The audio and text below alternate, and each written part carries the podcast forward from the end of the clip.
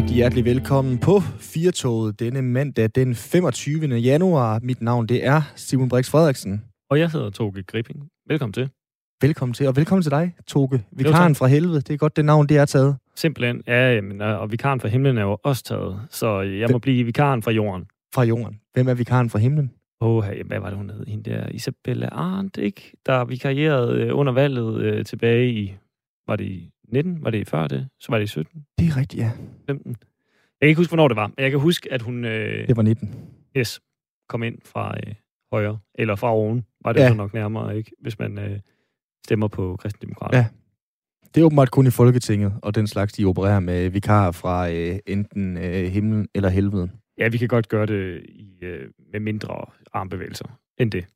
Det øh, kan vi sagtens sige. Vi øh, kan dog lige trække en øh, snor mellem punkter, der egentlig ikke eksisterer, og så alligevel, fordi vi skal øh, også tale lidt om øh, det hensides i denne time på flere måder.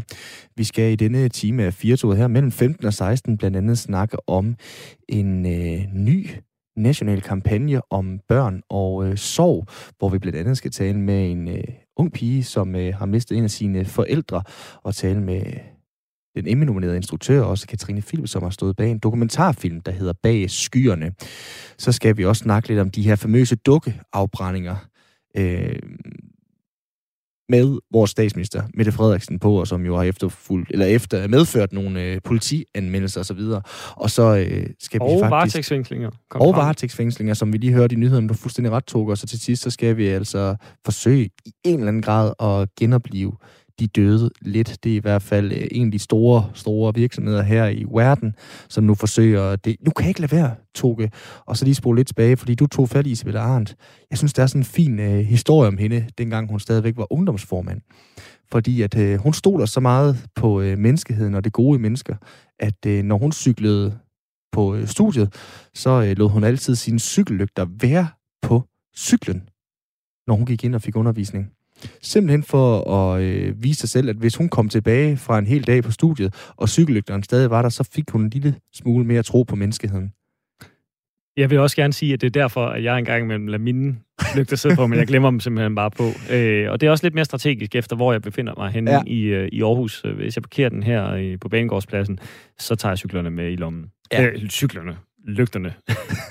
så er du virkelig brange, hvis det er, at du tager hele cyklen med. Ja, men der er jo nogle af dem, der man kan folde sammen. Sådan en ja. er jeg dog ikke. Det, det, det er vildt tænkt, at man simpelthen tager den chance. Og hun har selv sagt, at det koster hende 30-40 lygter, fordi de jo selvfølgelig blev stjålet. Øh, og det må jo give en eller anden form for knæk. Men hvad er, hvad, hvad, hvad er resonemanget så derfra? Det kunne jeg faktisk godt tænke mig at vide. Blev hun så ikke bekræftet i, at mennesket måske ikke er så godt? Men så er det fejlbarligt, eller hvad? Og så skal man søge Gud for at blive. Et bedre menneske, eller hvad? Måske... Eller hvad er, hvad er argumentet her? Jamen, det ved jeg faktisk ikke, hvor langt hun kom med det der andet, end hun vel bare købte et par nye lygter, satte den på cyklen, og så dagen efter tøffede hun afsted igen og øh, parkerede cyklen, og jo, så jo. kunne hun komme ud, og så kunne hun have hænderne over hovedet. Det, det kan blive en lille smule trivielt at sådan gå hver eneste dag og tænke, er det der, er det der ikke? Men øh, sådan er det sådan er det så meget, kan man sige. Jo, jo, jo. Er I der derude, kære lytter? Hvis I er, så kan I selvfølgelig, vanen tro, ringe ind til os. Det kan I på 72 30 44 44. Så lover jeg, at øh, vores kære producer, Lasse, han sidder klar på den anden side til at tage imod jeres opkald. Har I lyst til at sende en sms, så kan I også det, vanen tro. I skriver R4 i sms'en, og så trykker I send. Der skal I kun huske fire cifre. Det er 1424.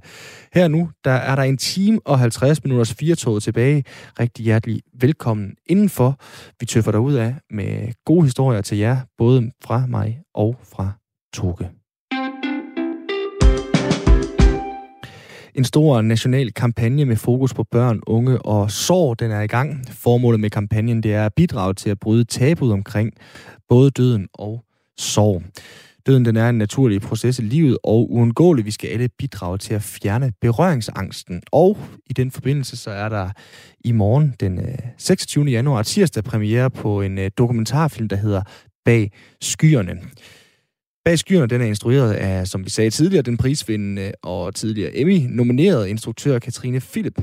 Dokumentarfilmen skildrer de øh, dagligdags hjerteskærende og er til også sjove øjeblikke i livet for en mindre øh, for en gruppe mindre børn, der for nylig har mistet en eller begge deres forældre. Velkommen til dig nu, Katrine. Tak skal du have. Altså instruktør til filmen bag øh, filmen bag skyerne. Hvad kan man forvente sig, når man ser sådan en film bag skyerne? Ja, altså, hvad jeg fandt ud af, da jeg var i gang med at lave filmen, var, at øh, det, var, det er selvfølgelig en film omkring børn og sorg. En film, hvor vi møder børn, øh, der har øh, mistet øh, en eller begge forældre. Men for mig er filmen her også rigtig meget en film omkring livet. Øhm, og jeg har filmet en øh, gruppe børn og deres forældre i over et år, og vi møder i, fem, øh, vi møder i filmen øh, seks familier, hvor, øh, ja, hvor alle så har mistet. Øhm, det er en film, der fuldstændig fokuserer øh, på børnene, og, øh, og som er filmet udelukkende fra børnenes perspektiv. Øhm, ja. Hvordan har det været sådan at, at følge børnene i et år? Hvad har det været for en rejse, som de øh, har været på, de her øh, seks børn? Altså, det har været, det har været ret fantastisk at, øh, at være med på. Og, øh, og børnene her, de er, kommer et sted, der hedder Good Grief, og det er et sted, hvor, øh, hvor man tager udgangspunkt i øh, børnene og, øh, og i lejen, og så, øh, og, og så på en naturlig måde, så opstår der samtaler, som øh, der så er voksne og terapeuter til at, at tage med de her børn. Øhm, og hvad der sådan er helt unikt ved det her sted, er, at de har nogle forskellige rum, hvor børnene kan gå ind og øh, lege. For eksempel så har de sådan et øh, hospitalsrum, som, øh, som ligner et, et ægte hospitalsrum. Øhm, og man kan forestille sig, at mange af de her børn måske har oplevet en mor eller en far eller en søskende øh, være indlagt på, øh, på et hospital, og, og måske har de nogle øh, forfærdelige minder fra det sted, men her kan de så gå ind og, og lege og røre ved tingene, og, øh, og så igennem den her leg, så, så opstår der så alle de her samtaler. Øhm, og der er også der er også for eksempel et vulkanrum, hvor, øh, hvor øh, og, og vulkanrummet det er sådan et, øh, et lille rum, men øh, fyldt med puder, hvor børnene kan gå ind, og så kan de rase ud. Altså fordi nogle gange så er sorgen den er også måske mere fysisk. Det er ikke altid, at børnene kan udtrykke sig ved ord. Nogle gange så er det også bare en fysisk følelse, som bare skal ud af kroppen. Og så har de så det her rum, så, så børnene kan gå ind og få den her vrede ud. Øhm, og det, mange af de her tiltag, de har på det her sted, tror jeg, er noget, som vi også måske kunne øh, kigge på i Danmark, og, øh, og se, om vi kunne blive inspireret af. De, øh, de fagner også hele familien på stedet her, hvor, øh, hvor, øh, hvor de også har øh, grupper for voksne. Men øh, vi har så valgt kun at filme fra, fra børnenes perspektiv, men, men, men øh, de voksne er også involveret, og, øh, og det gør også, at de så sammen, altså de får et fælles sprog omkring sorg. Nu kan jeg ikke lade være med at spørge, øh, Katrine. Altså, har, har du så været nærmest helt med inde med kameraet i det her, for eksempel puderum, hvor børnene de, øh, de raser ud? Ja, det har jeg. Og, og, Men... Hvor angstprovokerende har det ikke næsten været? Altså, fordi det, det kan da virke næsten helt nøgent at se nogen, som har mistet nogen, de har så tæt på som, øh, som forældre, og så øh, stå og, og ras ud på øh, puder, og så har du stået der med et kamera. Altså, det, hvordan er det? Ja, altså, øhm, nu er vi... Øh, det er min mand, der er fotograf på filmen, så vi, øh, vi kom også, og vi er jo kun et lille, et lille hold. Det er jo kun min mand og jeg, øh, når vi er ude på optagelser. Øhm, og i og med, at vi har været der rigtig, rigtig meget, så kender vi også børnene rigtig, rigtig godt, og vi kender familierne rigtig, rigtig godt. Mm. Øhm, og selvfølgelig var det, øh, var det, øh, var det specielt i starten en øh, øh, ret vildt at træde ind i det her rum, øh, altså på good grief. Øh, men, vi, men vi faldt også meget, meget hurtigt til, øh, og de tog sindssygt godt imod os, både børn og voksne og, og alle dem, der arbejder på good grief. Øhm, og børn har det jo på en, en super fantastisk og skøn måde med at være meget umiddelbare og leve i nuet øh, og fortælle om deres følelser og, øh, og, og egentlig måske glemme lidt verden omkring dem. Øhm, så det med, at vi var til stede, det, det, det lynhurtigt, der, øh, der, der faldt de fuldstændig til ro omkring det, og vi blev bare som en naturlig del af stedet faktisk. Øhm, øh, jeg er jo vant til at arbejde med virkelige mennesker. Jeg er vant til at bevæge mig i, øh, i øh, alle, alle mulige forskellige miljøer. Øhm, men, men, øh, men det her var øh, jo specielt øh, barsk, kan man sige, fordi at der var så mange øh, der var så mange mennesker i dyb, dyb sorg, og så specielt børn i dyb sorg. Men der var også så meget liv på det her sted, og det var for mig helt vildt inspirerende at opleve, øh, deres sådan ærlige og oprigtige, intuitive måde øh, at være på, deres at leve i nuet, øh, og, og den måde, de sådan kunne hoppe ind og ud. Øh, de kunne godt være i dyb sorg øh, og græde, og øjeblikket efter have det sjovt at lege. Øh, til, til den der sådan, øh, ja, meget intuitiv måde at, at være menneske på, det var meget, det var meget inspirerende. Fik du selv lyst til at, jeg ved ikke, om jeg vil kalde det gribe ind en gang imellem, men altså fik du lyst til at, at ligesom at trøste? Altså det tænker jeg bare, det må der være noget yeah. instinktivt, ikke? Der, der gør, når man ser øh, ikke mindst øh, et barn øh, være så ked af det. Jo, helt sikkert. Altså, men altså, man får da helt sikkert lyst til at, at give en krammer, og det gjorde vi jo også. Fordi vi kom jo rigtig, rigtig tæt på familien. Jeg havde også min egen familie med. Jeg havde min mand med, som var fotograf, men jeg havde også mine børn med.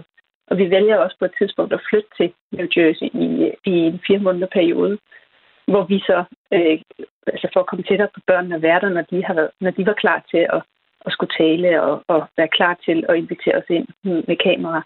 Øh, så vi var mere fleksible. Øh, men øh, så vi kom også som familie, og vi blev så også venner med familierne. Øh, så øh, helt sikkert, øh, det, var, det var deres historier rørte mig dybt, og, øh, og jeg vil også sige, at der blev også givet kram ud mm. indimellem. Har der, har der været nogle gange, hvor du sådan er blevet, ja, er blevet fanget i det der, altså hvor de så, hvor familierne eller, eller, eller børnene ligesom har forventet en eller anden form for, for følelsesmæssig eller anden omsorg eller, eller, eller tjeneste af dig, altså sådan, hvor forholdet mellem dig og dem er blevet sådan en lille smule øh, forviklet? Altså fordi, at, øh, at ja. du netop har måttet insistere så på at, at, at være instruktør, eller hvordan har det været? Altså, der, jo, der er helt sikkert nogle øjeblikke, hvor, hvor du som instruktør egentlig har mest lyst til at bare slukke kameraet, og så gå hen og være, bare være sammen med dem og snakke med, med, med børnene. Men jeg er også fuldstændig klar over, at jeg står også og skal lave en film. Øhm, og det er jo også noget af, af de her oplevelser, det er også noget, jeg gerne vil give videre. Og, og det er jo noget, jeg gerne vil skal være i filmen. Øhm, jeg vil gerne ind, hvor de ro følelser er. Jeg vil gerne ind og mærke børnene. Jeg vil gerne ind og sådan opleve det hele fra deres perspektiv. Og, og, og der bliver man jo så også bare nogle gange nødt til at sige til sig selv, at nu er jeg lige i gang med at lave en film. Øhm, og nu, øh, nu filmer vi det her. Og når vi så har filmet det her, jamen så kan vi være sammen, og så kan vi snakke om det. Og vi kan snakke om, hvad der skete efterfølgende. Øhm, så, så jo, der var, der var helt sikkert nogle øjeblikke, hvor vi, øh, Adam, min mand og jeg, var kigget på hinanden og, og vurderet, altså hele tiden vurderet vi situationen, at det her, øh, har, har, altså, vi filmer jo altid vores medvirkende med dyb respekt. Øhm, og, og er der, nogle gange så er der måske situationer, som så heller ikke skal filmes. Så det er jo hele tiden en vurdering undervejs af, øhm, hvad skal filmes, hvor meget, hvor langt kan vi gå, øhm, hvornår skal vi slukke kameraet og lægge det væk. Men jeg vil sige, det var få gange, vi vurderede, at vi, øh, at vi skulle lægge kameraet væk. Fordi vi mærker altså som instruktørfotograf mærker man jo rigtig meget sin medvirkning. Og vi mærkede jo, vi, vi, kunne, vi kunne mærke, hvornår de følte sig utrygge ved at have kameraet på sig. Og, og det mærker man meget, meget tydeligt. Øhm, og i de, i de situationer, jamen, så vender vi selvfølgelig kameraet væk. Altså, Hvordan? vi vil heller ikke, det er også vigtigt ikke at overtræde deres grænser. Hvordan mærker de, altså sådan, simpelthen, de siger det til jer, eller hvad? Vil I godt lægge kameraet væk, eller, eller hvordan? Nej, men det er sådan en, øh, det er sådan en, øh, det er simpelthen noget, man fornemmer. Og når man, vi har lavet rigtig mange film, øh, og, og, og vi er jo, må jeg sige, øh, dygtige til måske at scanne rummet og scanne øh, personer, hvordan har de det. Det er jo vores øh, opgave egentlig øh, som filmfotograf og filminstruktør øh, at gøre det. Øh, og vi skal jo vi, vi skal jo portrættere dem så ærligt som muligt, men vi skal jo også passe på dem. Det er også nogle medvirkende, vi skal passe på, specielt når det er børn, specielt i de her sårbare situationer. Og Katrine, når man arbejder med så mange øh, råfølelser og, og hjertet er på gennemtræk, som de er for folk, som har mistet, uanset om det, det er voksne eller børn, man kan nærmest høre det på både øh, din, min og, og, og Toges stemme lige nu, at den ligger i et andet leje i forhold til, hvad, hvad vi snakker om, kan man sige. Altså, du hentede til det før. Børn er jo nogle gange endnu bedre end voksne til at håndtere de her følelser på en eller anden måde. Hvordan var det sådan at opleve hele deres måde at gribe sorgen an på i forhold til deres øh, forældre og deres øh, voksne pårørende? Ja, altså, jeg, altså de, børn er jo utrolig modstandsdygtige. Øhm, men hvad der også hjælper dem rigtig meget, tror jeg, er, at øhm, de faktisk øh, rigtig gerne vil tale om deres følelser. De vil gerne tale, hvis der er nogen omkring dem, der gerne vil lytte til dem og forstå dem og give dem et sikkert rum. Øhm, og jeg tror, den her en intuitiv måde og ja, altså he- hele den her måde at være barn på, øh, tror jeg, vi kan lære rigtig meget af som voksne. Jeg, jeg tænker, at mange af os øh, godt ved, at vi måske pakker vores følelser lidt væk. Øh, jeg gør i hvert fald. Jeg gemmer dem til senere nogle gange. Øh, og så får jeg måske aldrig rigtig lige øh, taget helt fat i dem og, og åbnet op øh, for dem. Øh, og så sker der jo det nogle gange, at, at de håber sig op og bliver alt for store. Ikke? Øh, og der tror jeg bare, at børn er, øh, er hvis de har øh, mulighed for det, hvis der er nogle, hvis de har tryghed, og der er nogle voksne omkring dem, så, så øh, vil de rigtig gerne tale øh, og, og gerne vil blive forstået. Og det er jo noget af det, der er så vigtigt øh, i den her film, jo også med den kampagne, vi har sat i gang, og hele det her undervisningsmateriale, at, øh, at, vi, øh, at vi prøver at skabe et rum, så børnene kan øh, tale mere åbent om sorg og død. Øhm, for eksempel i, skole, i skolen, i dagligdagen, øh, i fritiden, med deres venner og deres klassekammerater, og ikke mindst de voksne, der ligesom hver dag står øh, med de her børn og unge, der har mistet, og hjemme i familierne også. Øh, så vi prøver at prikke lidt til berøringsangsten og sige, måske, øh, måske er det ikke så farligt. Måske øh, skulle vi være lidt bedre til at tale sammen. Måske skal vi lytte lidt til vores børn. De har rigtig meget på hjertet.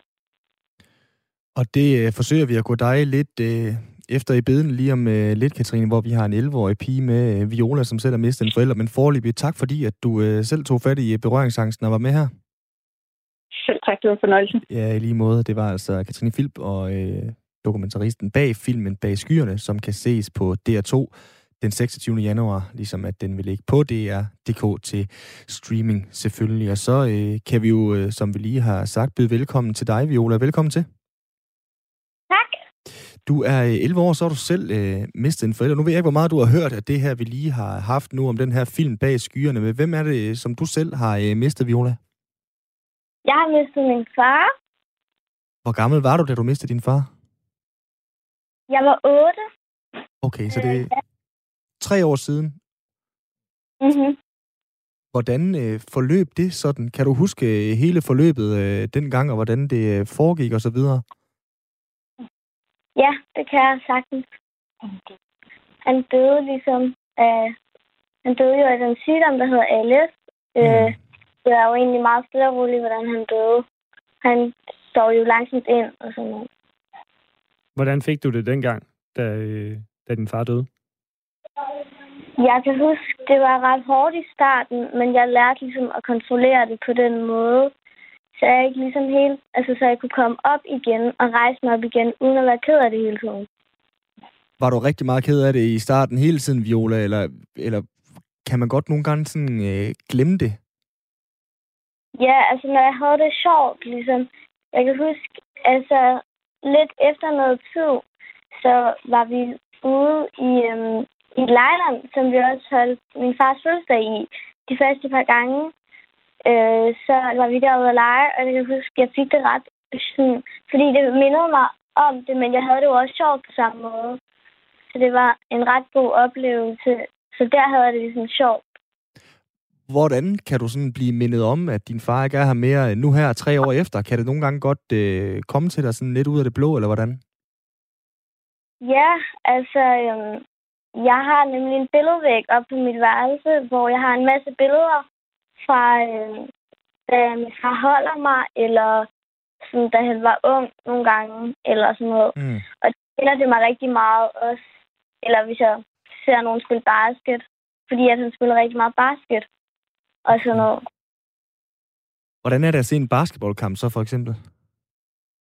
Altså, jeg ser det ikke så tit, men altså, min storebror spiller også basket. Og sådan, nogle gange i skolen, når han spiller basket, så kan, jeg godt, sådan, så kan det godt minde mig lidt om ham. Fordi at han ligesom har spillet basket. Nu øh, spurgte vi jo lidt hende her øh, filminstruktøren, som vi havde med øh, lige før, øh, Viola. Det her med, at øh, børn som øh, dig, som mister en øh, forælder, eller nogen, de har rigtig, rigtig tæt på, I tit kan være helt vildt gode, øh, og endda også bedre end voksne til sådan at håndtere den her øh, sorg. Har du kunne mærke sådan det på nogen måde, at du egentlig har klaret det rigtig godt, sådan efter omstændighederne i forhold til øh, måske, øh, hvad ved jeg, din storebror, som er ældre end dig? Altså, jeg har ligesom... Jeg synes, det har været fint. Øh, jeg synes, det har været en god måde, sådan som jeg har håndteret tingene på. Ligesom at vælge lidt at kunne rejse mig op igen, så jeg ikke helt tiden var ked af det.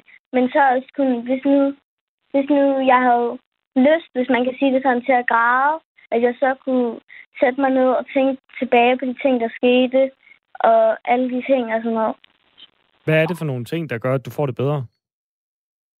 Det er tit, hvis jeg træner gymnastik, fordi at øh, jeg, øh, jeg træner rigtig meget gymnastik, og det, er ligesom, det minder mig rigtig meget om min far, fordi at øh, han levede ligesom også, jeg trænede gymnastik, og øh, sådan, han kunne rigtig godt lide det. Og han synes, sådan, jeg var rigtig god til det, så nogle gange, når jeg træner gymnastik, så er det rigtig sjovt. Men det minder mig meget om ham, og sådan noget. Så det kan ligesom godt hjælpe mig lidt, hvis jeg træner gymnastik. Det er jo vildt sejt, at du øh, fortæller alt det her, og du er så øh, rolig, når du fortæller om det, Viola. Nu tænker jeg, at der er rigtig mange, der vil spise ører, fordi det netop er dig, der taler. Hvilket råd vil du give til andre, som mister en øh, forælder, som øh, måske er på din alder? Altså, jeg har haft rigtig meget gavn af at snakke med andre folk. Måske nogen, som heller ikke græd, imens jeg snakkede om det. Fordi at det har, lidt, det har været ret svært at snakke med nogen, som græd, øh, når det var, jeg ligesom snakkede om det. Så mm. det er helt at snakke med nogen, som du er tætte. Jeg har virkelig snakket rigtig meget med min mormor, fordi at hun har hjulpet mig rigtig meget, også fordi hun ikke har grædt, mens jeg snakkede om det. Og min mor har også hjulpet mig med at ligesom få mig til at øh, snakke om tingene. Mm. Uden det ligesom bliver meget kunstigt.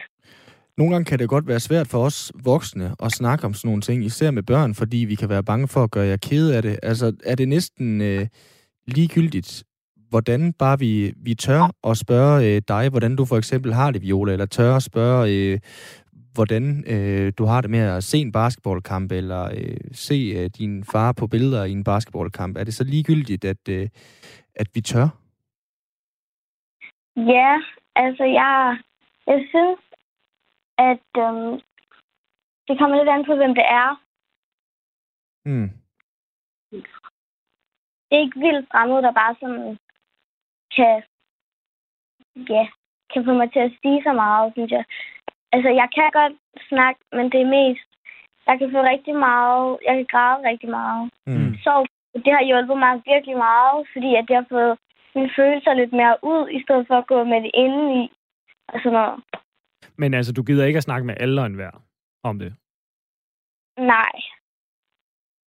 Nu har du lige snakket med os om det, og vi kender jo trods alt ikke hinanden, hverken mig eller, eller Toge, og så dig, Viola. Så det øh, skal du have tusind, tusind tak for, og øh, kæmpe meget ros for, at du øh, gad det, Viola. Tusind tak, fordi du vil være med og fortælle din historie. Selv tak. Kan du have det godt? Ja, i lige måde. Tak. Det er fandme sejt.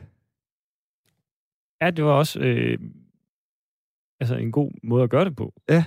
Det der med, at så kan det godt være, at der var nogle ting, der er stadigvæk mindet om, men men at det var ikke nødvendigvis en dårlig ting at blive mindet om det. Nej, lige præcis. Altså det der øh, sådan klassisk ord med livsbekræftende. Men altså det der livsbekræftende at høre, at selvom hun kunne tænke på sin far, mens hun lavede gymnastik, så var det egentlig også det, der var det bedste for hende at gøre, fordi hun fik lidt øh, gennemtræk til hjertet og luft til hovedet og alle de der ting.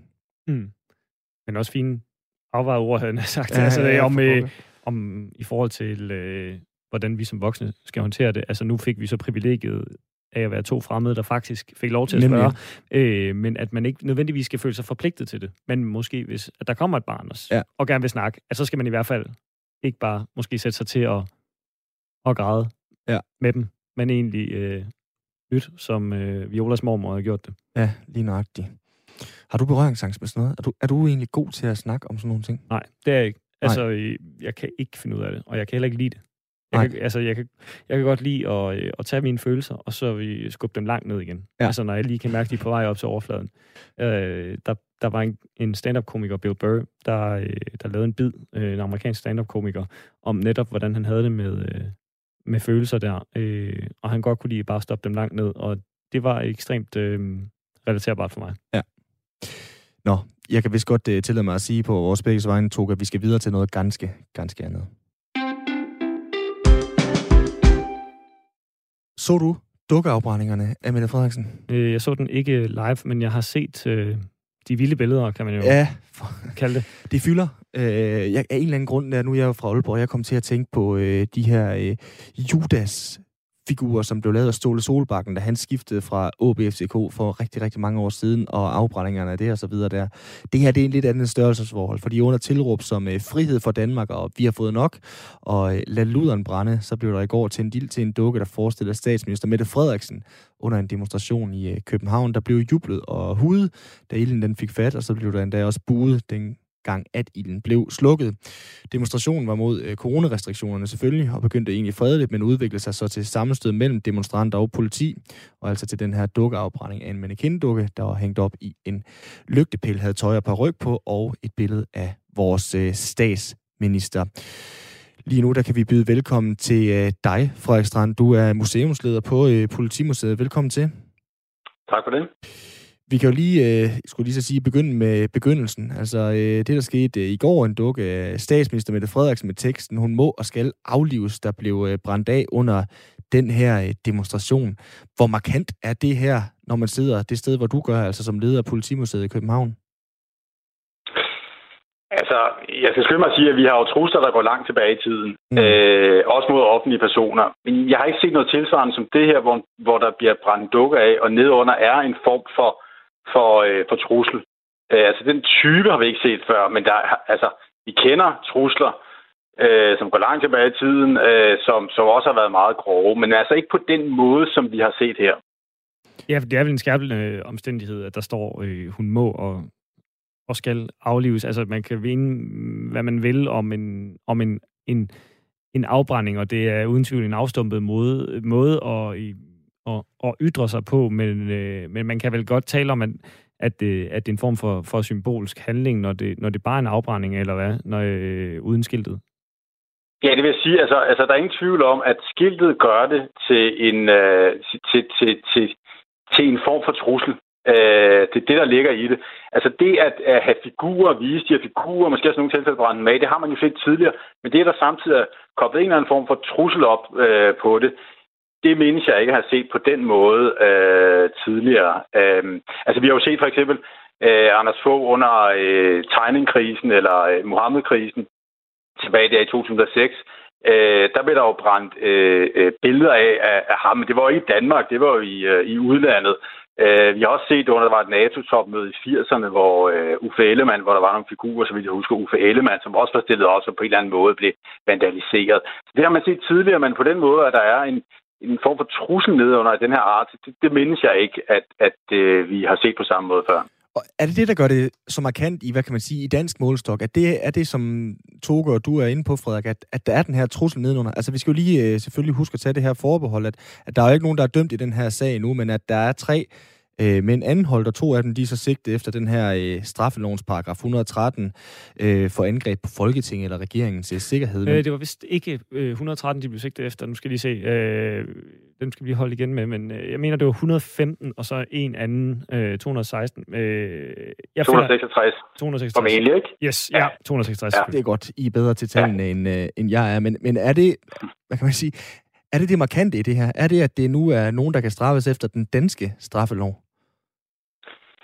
Ja, altså det, det er det der. Det har man også set tidligere, at, at, øh, at, at nogen, der har sendt trusler til, til politikere, blevet startet efter øh, øh, for eksempel paragraf 266. Øh, så, så øh, det er ikke nyt, men det er den måde, det sker på, at der, det kobles op med denne her offentlige afbrænding, som vi også ser meget sjældent i, øh, i Danmark. Øh, og så er der samtidig er en form for trussel øh, nedunder. Det er det, der er specielt ved det. Og dermed så selvfølgelig også, at det er nogen, som er danske statsborgere, som, øh, som givetvis, det ved vi jo ikke endnu, mm. øh, kan dømmes for det. Fordi det er jo ikke det, vi ser under Mohammed-krisen. Der er det jo i udlandet, at en stor del af det her foregår. Hvordan ser det generelt ud med trusler mod politikere øh, herhjemme?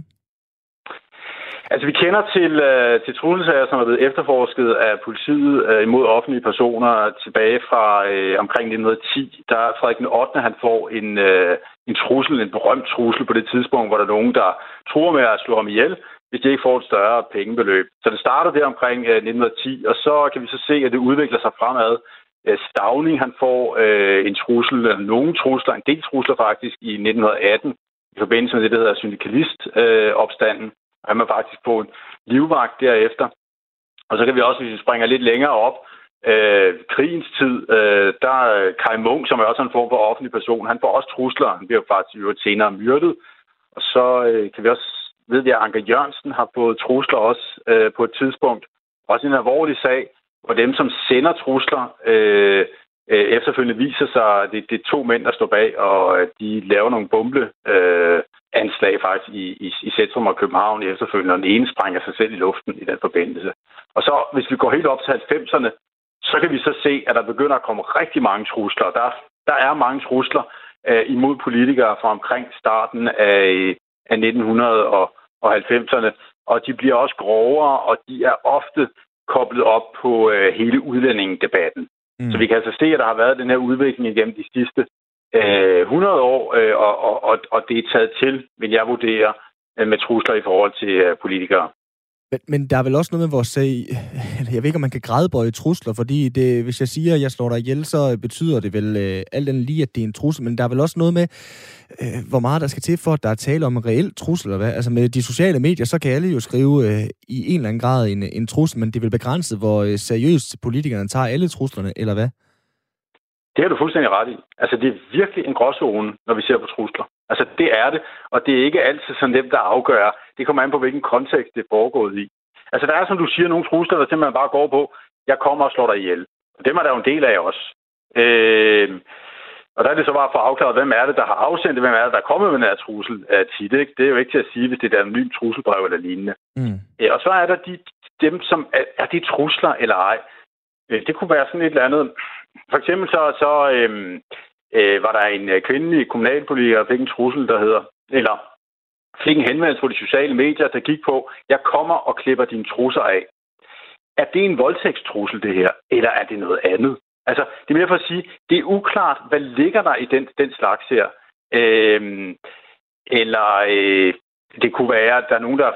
Der var også en, en kommunalpolitiker, der fik en trussel, der hed... Øh, øh, eller fik en henvendelse på de sociale medier, der gik på... Øh, øh, jeg tror, der er nogenlunde sådan her, sådan, jeg ønsker, at, at, at din kirke brænder ned, øh, hvor vedkommende var præst. Altså, er det, er det en, en, en trussel om at sætte ild til, til vedkommendes øh, arbejdsplads, eller, eller hvad er det? Altså, så der er, det kan være meget uklart, hvad der ligger i selve øh, trusselsbegrebet. Det skal først afgøres i forhold til kontekst og den slags ting. Men jeg vil så også sige, at man skal jo passe meget på med, hvad man skriver på de sociale medier. Øh, fordi lige pludselig, så, så, så så kan det jo ende med, ligesom det faktisk er i den her sag her, at du står og har en, øh, altså simpelthen bliver dømt for at have afsendt en, øh, en trussel, på trods af, at man måske ikke selv nærmest har haft en intention om det, eller i hvert fald hævder, at man ikke har haft en intention om det. Det skal man være meget varsom med, fordi det er sådan en gråzone, der taler om. Kan man lave en egentlig sondring mellem, altså, hvad der er en troværdig trussel, og så en, og en gal mands værk, eller er det, er det det, der bliver øh, domstolens øh, opgave nu her, når, når sigtelserne er fremsat? Ja, altså, det kommer an på, hvad, hvad du mener øh, på den her måde her. Øh, det, det er svært, altså når der kommer en, en trussel ind, så er det svært at sige, at der er noget konkret bag. Altså, vil, vil det også føre til en konkret handling, det her? Det, det er jo noget, der er meget svært at afgøre. Det er noget, som man bruger mange ressourcer på, ligesom at få afdækket, at det er en reel trussel, det her. Altså forstå på den måde, vil det munde ud i for eksempel et angreb? Eller lignende, ikke? Øh, om der så er tale om en, en, øh, en, en trussel, ja, det er jo så, altså, det er jo så op til domstolen. Er der tale om en reel øh, trussel i, øh, i, i en overtrædelse af paragraf 266? Øh, det er, jo, det er jo så et andet spørgsmål, det vil domstolen afgøre. Altså, så der er to forskellige dimensioner i det. Øh, kan det for eksempel være sådan, jeg kommer og slår dig ihjel, og så at, at det er en reelt ønsker gerningsmanden at udføre det her. Det er den ene side af det. Det skal politiet selvfølgelig afdække, og så tage skridt for at forhindre det. Og det andet er så, hvornår er en trussel en trussel og kan dømmes for eksempel efter paragraf 266. Det afgør domstolene.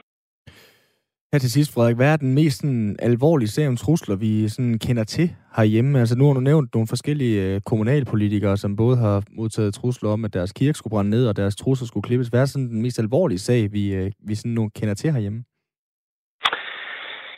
Altså, der har været nogle meget alvorlige sager øh, op igennem tiden. Øh, vi har en trusselsag, den er ikke rettet imod øh, politikere. Øh, det er en, øh, der er en person, det er under 2. verdenskrig, der er en person, der sender trusselsbreve trusselsbrev til nogle rige forretningsmænd.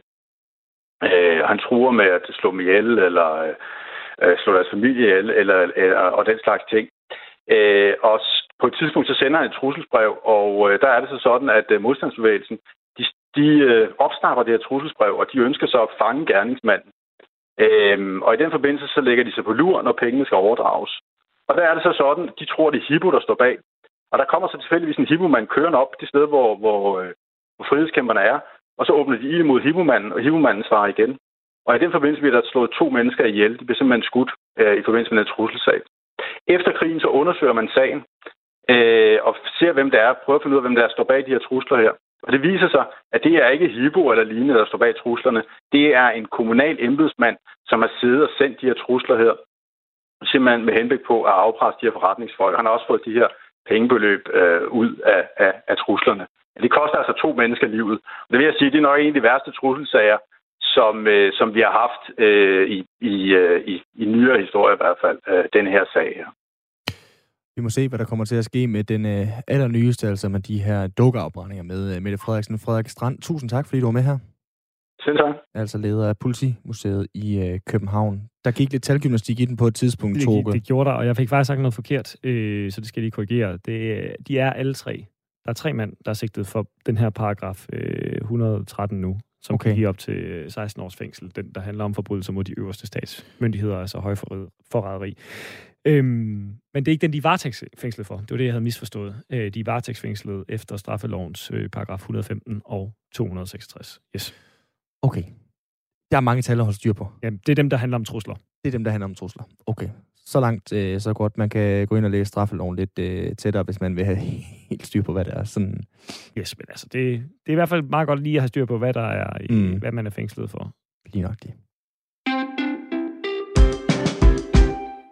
Simon, hvad tænker du egentlig om at tale med de døde? Jeg tænker ikke på klaverjance her, men hvis du nu havde en mulighed for det, hvad, hvad, altså, er det noget, der, du synes, der lyder spændende, eller er det mere noget, du tænker, de døde er, er døde, og vi kan godt savne dem. Vi har talt om sorg her i uh, programmet i, uh, i dag, men, men at, at, at vække dem til live igen i en eller anden henseende, det er, det er for meget.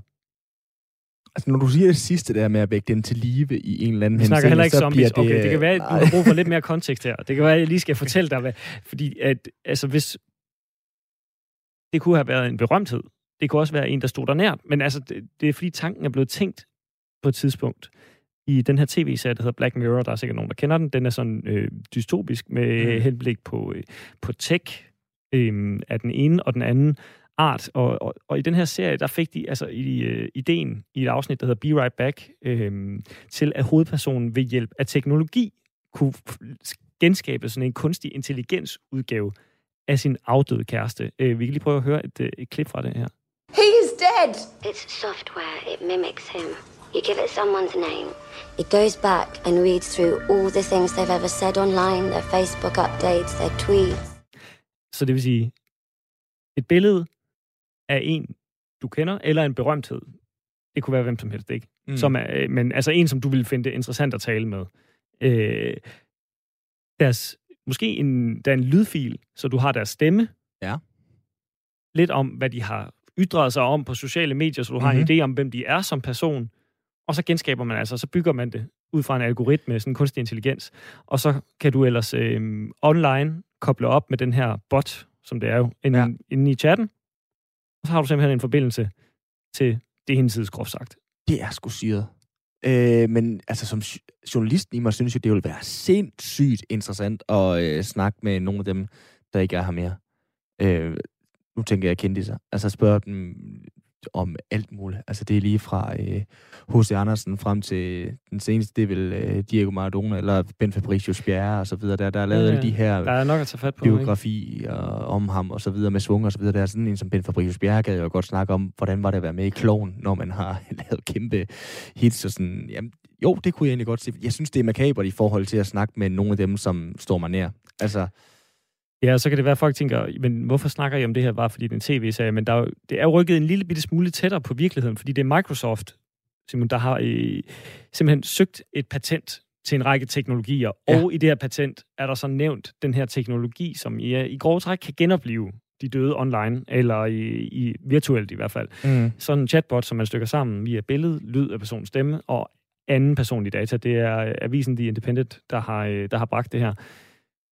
Men jeg kommer allerede til at tænke på, og vi får det sådan lidt skidt ned i maven begge to. Ja. Øh, jeg kommer til at tænke på, at der må også være sådan noget etiske dilemmaer. For eksempel, hvis du gerne vil have lov til at snakke med Diego, ikke? Ja. Maradona. Jamen, hvad tror du, hans familie måske ville sige til det? Øh, vi prøver lige at gå ind i den her etiske øh, diskussion. Det gør vi sammen med, øh, med dig, Johan Busse. Velkommen til.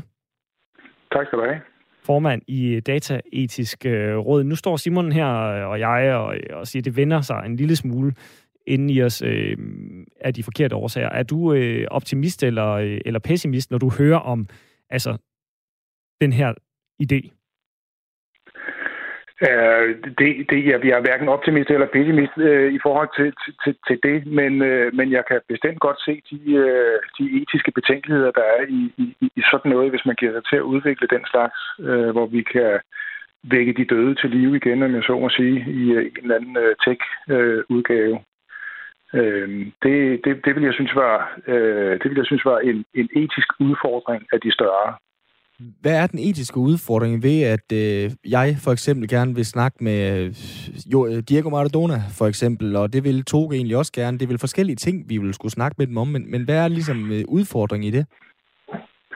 Der er, altså, der er jo flere. Der er jo, der er både hensynet til de døde, men også hensynet til de levende. Ikke? Og hvis vi skal starte med, øh, Øh, hensynet til de døde først, så, så har man jo et eller andet sted, når man er i live, retten til at, at skabe sin egen øh, personlighed, og man kan, man kan ændre sig.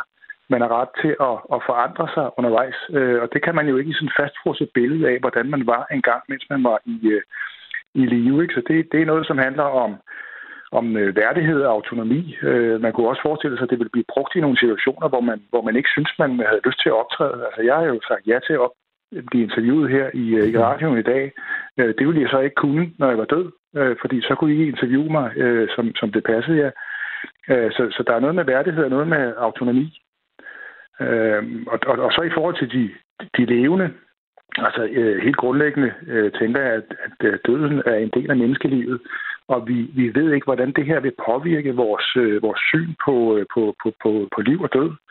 Øh, altså vil man kunne øh, forstyrre eller ødelægge nogle øh, sorgprocesser, som er en del af det at komme videre fra og, og have mistet øh, nogen, man har, man har, man har kært. Øh, og, og, og hvad med de minder, som vi baserer øh, vores forhold til de afdøde på, øh, de ville kunne blive helt udvisket, hvis det var sådan, at, øh, at vi stadigvæk kunne, kunne se øh, eller tale med øh, dem, vi har, de, de, de har mistet. Så jeg synes bestemt også, der er øh, et etisk problem i forhold til, til, øh, til de levende og de, øh, de pårørende.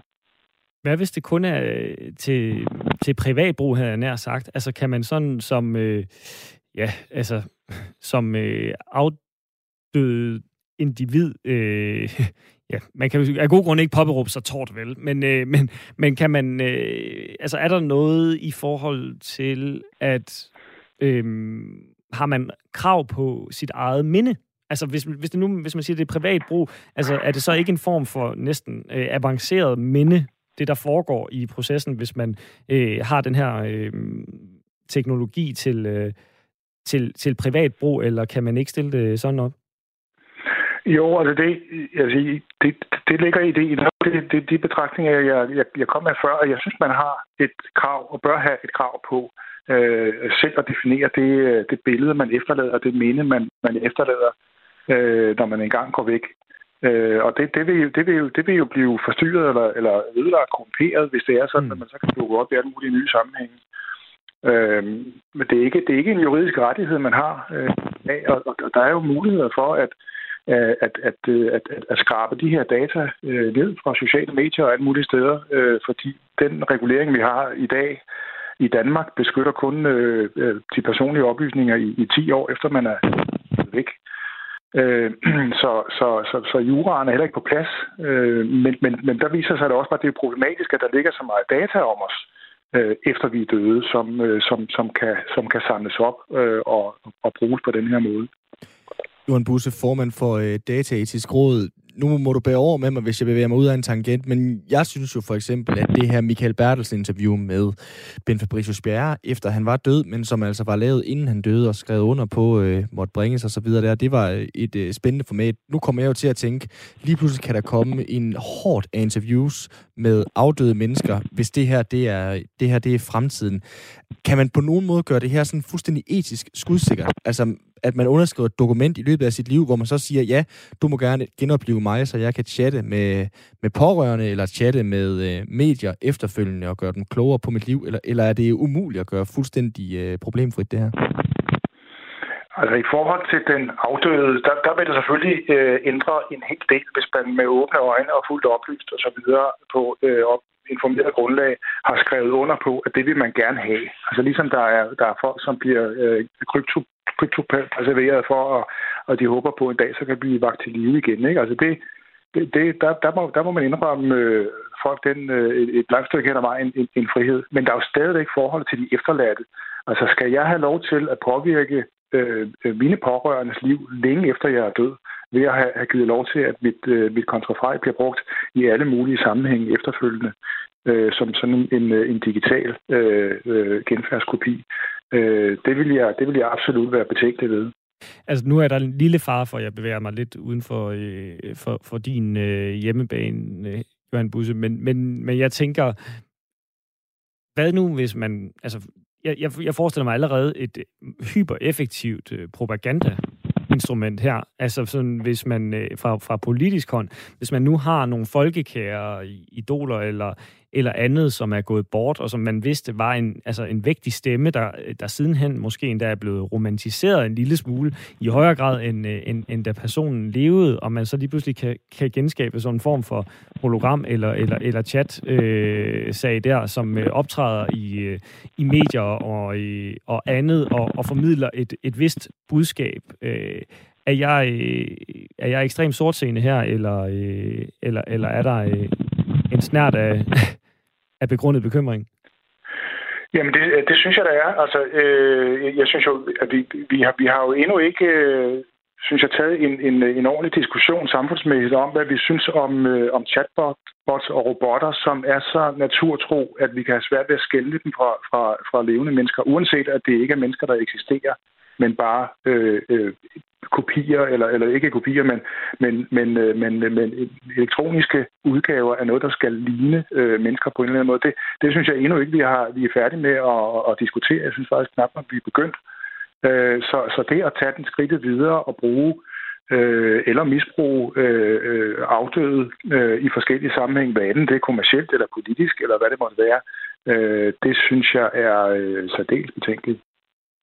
Vil du selv i nogen form kunne finde på at bruge det her? Nej, det, det har jeg meget svært ved at forestille mig. Altså fordi, igen skal du jo ikke stå på mål for, hvad vi har bragt tidligere i timen, men der øh, var der en ny øh, national kampagne for sorg og øh, børn, hvor vi havde en 11-årig pige med Viola, som har mistet sin far for tre år siden. Altså jeg kan jo ikke lade være med at tænke på, om øh, en pige som hende ville, ville kunne forlige sig bedre med tingene, hvis hun netop kom i kontakt med, med sin far. Men øh, er målet der helliger midlet diskussionen? Er, er, det, er det helt off i den her sammenhæng, tænker du, Johan? Altså, selvfølgelig er det altid, det, sådan vil det altid være med etiske dilemmaer, det er en afvejning mellem, hvad, hvad, hvad taler jeg imod, og hvad taler for. Øh, fordi mm. der er aldrig sjældent noget, der er, der er helt rent. Øh, men jeg vil sige, hvis, hvis, det, hvis, det, hvis, hvis hensynet skulle være at afbøde en soveproces, så vil jeg nok personligt være øh, stadigvæk helt mest til, at, at, at, at man skal lade være. Øh, fordi det, det, det, er en del, det er en del af tilværelsen, øh, og det er hårdt, og, og det kan tage lang tid, og det lærer vi af, og det udvikler vi os af. Øh, og og, og jeg, jeg, jeg har svært ved at se, at, at det skulle ligesom skulle øh, overtrumfe de, øh, øh de, de negative effekter, der er af det. Men, men, men hvis, du, øh, hvis du flytter spørgsmålet til, til øh, en eller anden konstrueret situation, hvor for eksempel en, øh, en dement øh, som, som øh, hele tiden øh, svæver i, øh, i uvidshed om, hvem og hvor øh, hun er henne, øh, og, og, og er bange for nye mennesker, bortset fra hendes afdøde ægtemand, som hun af god grund ikke kan, kan tale med mere, så vil jeg da ikke udelukke, at, at det øh, i en eller anden kontrolleret form øh, kunne være øh, nyttigt, altså af, af, af omsorgsmæssige eller medicinske årsager. Men, men, men, det, men, men det, det er sådan helt specielle og, og, og meget tænkte eksempler, der skal til, for jeg vil være overbevist. Ja, jeg skulle faktisk lige til at spørge dig nu her, om, om der var nogle ting, der, der kunne, øh, kunne tale for, men det er altså kun de her øh, hyperspecifikke øh, tilfælde, eller hvad, hvor du kan få øje på, altså det der, det, der kunne ligne en, en relativt klar fordel ved den her teknologi, skulle den blive en realitet? Ja, det, det vil jeg absolut mene. Det, det skulle være helt kontrollerede former. Altså fordi den sådan brede kommercielle udnyttelse af den her teknologi, øh, øh, synes jeg er, vil være så betænkelig, så, så, så ulemperne er, øh, er klart for store. I forhold til øh, chatbots generelt, og øh, jeg ved ikke, om du nævnte hologrammer også, men jeg går ud fra, at de falder ind i, øh, i, i samme kategori, så øh, hele den her diskussion øh, i Dataetisk Råd, nu har I måske ikke haft den om specifikke øh, afdøde personer, man, man vil genopleve, men, men som sagt, de her virkelighedstro, øh, teknologiske, kunstige, intelli- kunstige intelligenser. Hvad er det, der gør, at, at I forholder jer i, i hvert fald er meget opmærksom på de potentielle etiske dilemmaer i det her? Altså er det fordi, at man for eksempel kan generere sådan en øh, form for, for generation af, af zombier, der sidder for udløst øh, dopamin af, af at interagere med, øh, med ting, der ikke findes i den virkelige øh, verden, eller, eller, eller hvad? Det, det, kan, det, det, det, det er jo, kan jo være en, en del af det. Altså, nu, nu, kan jeg jo ikke, øh, nu har jeg jo ikke ligesom, øh, altså, mandat til her at tale på hele rådets vegne, men, men jeg tænker, at rådet er sådan nogenlunde enige om, at det første, man må spørge om, når man har med ny teknologi at gøre, det er, hvad er formålet? Og så må man, så må man spørge, hvilke ulemper er der ved det? Øh, og så må man lave afvejning med i forhold til de fordele, der er ved det. Og der er meget teknologisk udvikling sker jo på øh, kommercielle betingelser. Øh, det vil sige, øh, det er tech-branchen, som, som får retten til at definere, øh, hvad vi skal tåle som samfund. Øh, og det ved jeg sådan, at mekanismen det kan ikke være anderledes. Men det betyder bare, at øh, den folkelige debat og den politiske interesse altid kommer på bagkant, og så skal vi forholde os til noget, der eksisterer, øh, og så får man hurtigt sådan øh, en, øh, en, en rolle som den sure øh, maskinstormer, som ikke vil have noget nyt. Og det, det er ikke sådan, rådet tænker. Øh, men, men, øh, men jeg tror bare, at vi har en interesse i øh, som samfund at få taget de her diskussioner på forkant, inden vi pludselig står med produktet, som er, er klar til markedsføring.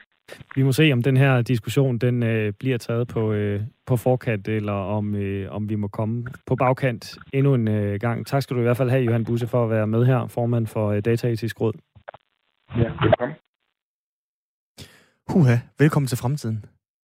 Jamen, jeg er spændt på, hvor, øh, hvor langt fremme det egentlig er, det her, øh, som, øh, som The Independent har, øh, har opsnappet. Altså Microsofts patent, der er blandt andet, altså, øh, jeg går ud fra, at det er et patent, der indeholder andet også, men, øh, men i hvert fald den her teknologi, som altså kan digitalt genopleve mennesker ved hjælp af billede, lyd, øh, personlige data. Ja, og som vi jo har været inde på her i, altså vi kan jo godt lige tage den igen for prins Knud, som jo du så også vil kunne øh, tale med måske. Men altså, der er jo to spor i det her. Der er jo både den private, øh, kan man sige, den nære pårørende. Altså forestillingen om, at min øh, bedstefar, der døde for 20 år siden, at han ville kunne blive vagt til live, og så jeg kunne fortælle om, nu skal du bare høre her, hvad der er sket i de 20 år af mit liv, du ikke har været her, agtig.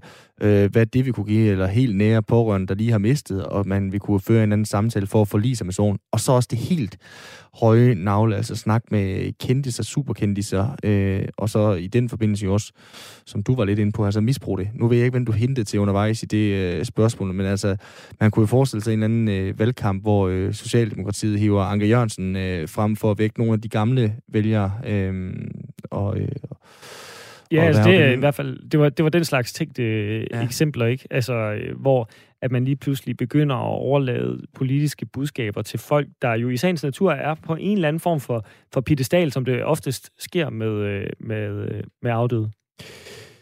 Det her, det var den allerførste time af ugens første og mandagens udgave af Firtoget. Du kan vane tro, når vi er godt færdig med programmet, gå ind og lytte det som øh, podcast inde på øh, 4 eller Radio 4's øh, hjemmeside. Lige om et kort øjeblik, så er der nyheder, og så er vi ellers tilbage efter øh, 5 minutters nyheder på Radio 4 med en øh, times radio igen til der, hvor vi skal forbi en øh, hel masse andre ting, blandt andet noget så spændende som en øh, cykelrytter, som simpelthen trækker stikket på grund af øh, arbejdspres. Sådan kan det jo også være, at du er som vanen tro, velkommen til at være med, hvis du ringer ind på 72 30 44 44 eller sms'er til 1424, og så skal du huske at skrive R4 i sms'en, inden du sender den afsted.